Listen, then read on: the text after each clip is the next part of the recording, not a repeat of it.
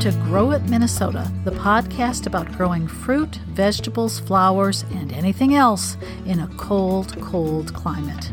I'm your host, Mary Schier, a home gardener and garden writer based in St. Paul, Minnesota. My book is The Northern Gardener From Apples to Zinnias, a basic guide for northern gardeners with a little history thrown in. The history is from the Minnesota State Horticultural Society I also edit their magazine, Northern Gardener, and you can find more about that at northerngardener.org or check out my blog, mynortherngarden.com.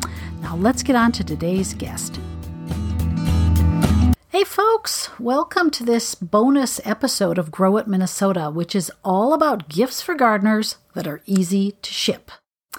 And I'm doing this episode because, like a lot of you, I have a loved one who will not be home for the holidays. Uh, my daughter and her husband happen to live in Connecticut, and we live in Minnesota. And because of the pandemic, they have wisely chosen to stay home for the holidays. So we'll be shipping our gifts across the country and opening them up in a Zoom call or something like that. It's a strange world we're living in. But I know that we are not the only people doing this, and maybe you have a gardener in your life who is far away, and you're looking for a gift idea that is easy to ship. Now, these are great ideas even if you don't happen to have to ship them, but I want to give you five suggestions for gifts for gardeners that are easy to ship. Let's start with the easiest and maybe the most loved gift of all, which is money for plants.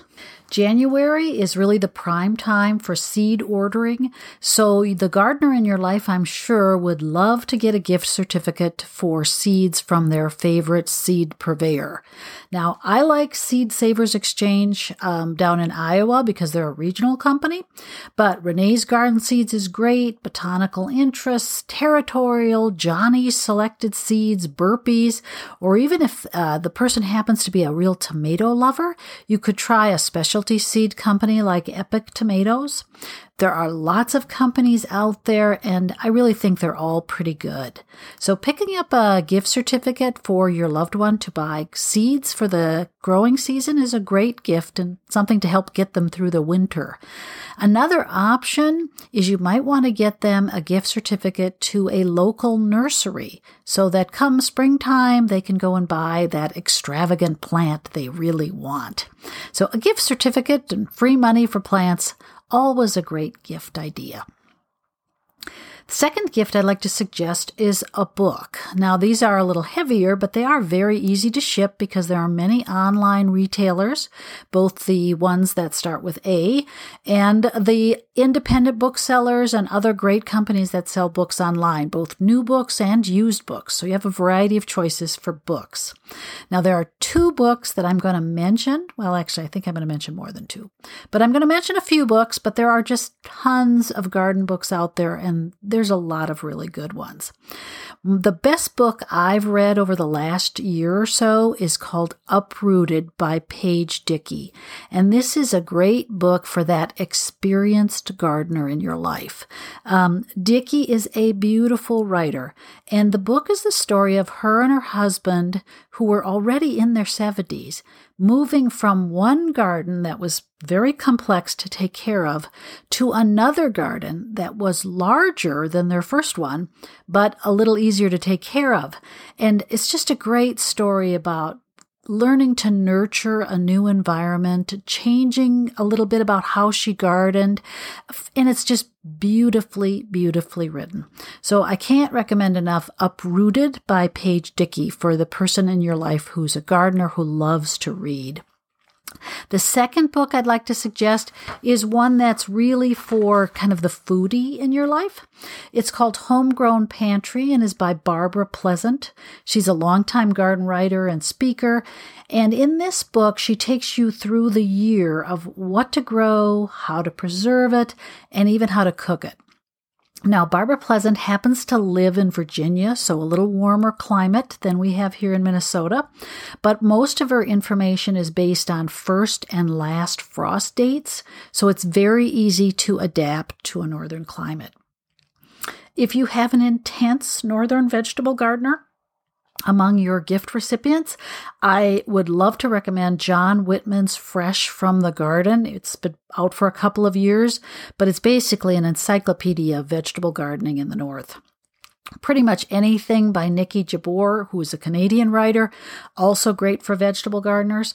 And of course, if you're looking for a more general northern gardening book, um, you could give them my book, which is The Northern Gardener from Apples to Zinnias. The third thing I'd like to recommend as a gift that's easy to ship is a really good but small pruning tool. And I'm only going to recommend one thing here because I just love this tool. It's the stainless steel compact hand pruner made by Dramm. Now, this is not sponsored by Dramm, but this is a darn good tool. Um, and I'm not a particularly petite woman. I mean, I'm five foot seven and pretty normal sized, but most hand pruners are just feel kind of awkward in my hands. They're a little too big for me. This stainless steel compact hand pruner is the perfect size for the woman gardener, to be honest. It's, uh, you could tuck it into your pants pocket or into your jacket and it doesn't fall out. It is very comfortable to use. And really, I've cut branches that are maybe even up to a half an inch across using this pruner.